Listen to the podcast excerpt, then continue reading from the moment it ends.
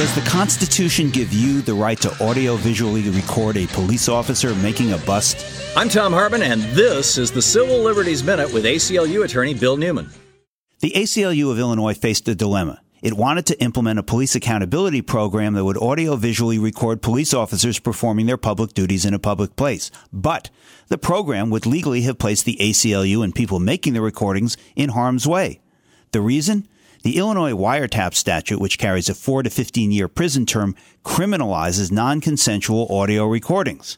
So, the ACLU went to court to have that statute declared unconstitutional.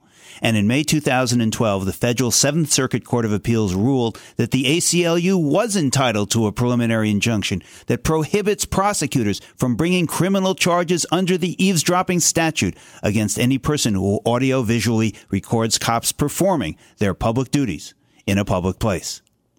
This case at its core once again raises the question, who watches the watchman? And once again, we are reminded that the government, which employs the watchman, often will not. And so we, the people, must. And thanks to the First Amendment, we can.